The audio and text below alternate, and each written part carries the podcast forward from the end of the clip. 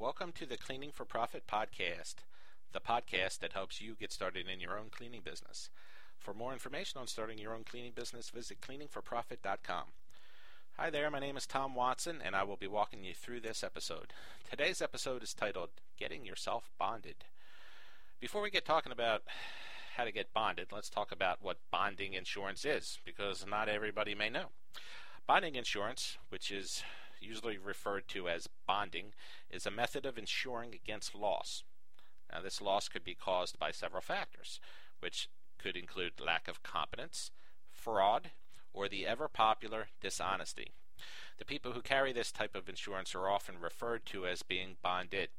Bonding is common in the cleaning business, and that's because many times our services require after hours access. We're going in there when nobody else is around, and when you're bonded, it puts people at ease. Now, if your cleaning service is in need of a little extra credibility, and whose isn't, you want to pay a premium to an insurer and get bonded.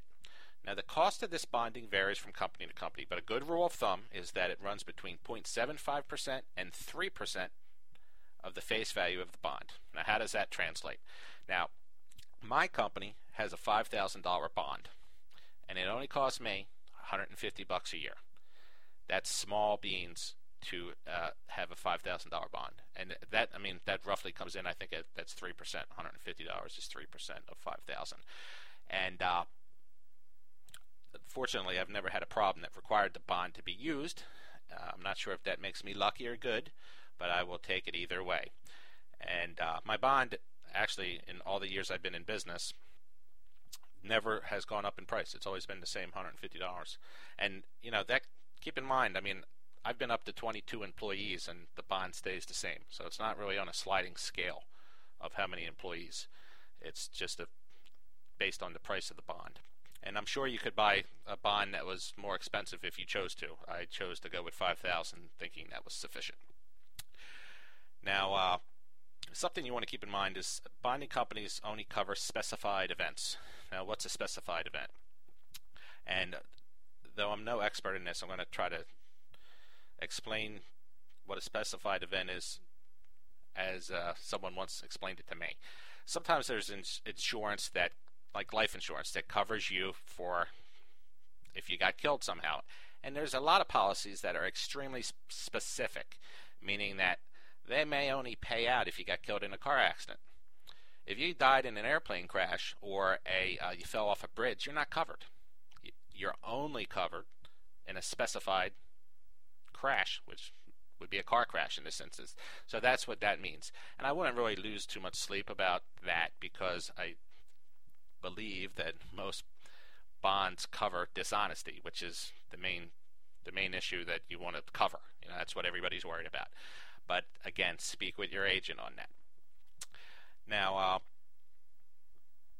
getting your cleaning business bonded through the same company that provides your general liability insurance would be a good bet. Uh, you know, I uh, have a relationship with my agent that, uh, you know, he already does my general liability policy and uh, among other insurance for me, and uh, he just added that onto my policy for the extra $150. And uh, incidentally, when you you to really have a good relationship with your insurance agent, it's very key. I'm a big fan of building a team of people that you can count on when you first start out. Your insurance agent is one of them, along with a good accountant and uh, and a lawyer to a lesser degree, but uh, mainly insurance agent and accounting are two issues that it's really helps to be able to get to know somebody and trust somebody and work with that person closely because over over the years you're going to have questions and you don't want to be uh, you want to be able to just pick up the phone and get right to the person in question you know? And like with me you know both my insurance agent and my accountant are my friends. I i have their their cell phone numbers. I got a problem i can just cut right to the chase and find out. And uh, that's very important because uh, i really trust the advice that they give me. And uh, it's something you should work towards as well. It doesn't happen overnight, obviously. You don't make friends in a day, but uh, it's something you you want to you want to work at.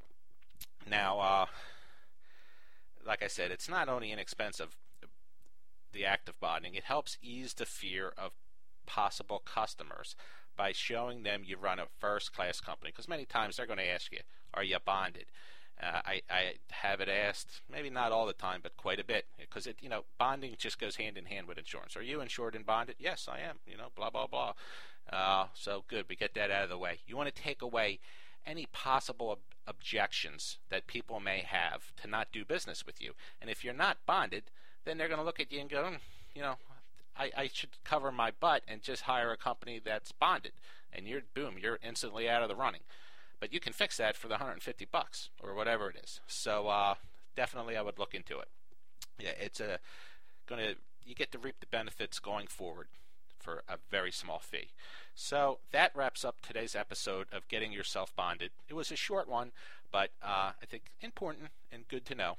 I hope you found it interesting, and thanks for listening. Be sure to check back next week for our next episode. For more information on how to start your own cleaning business, I encourage you to visit my blog at cleaningforprofit.com. Just click on the blog section for my latest posts. Should you have any questions or comments about this episode, just visit the website and go to the Contact Me page. I'll, I'll, get it right away if you do that. I look forward to hearing from those of you who touch base, and I'll talk to the rest of you next week. Thanks again for tuning in.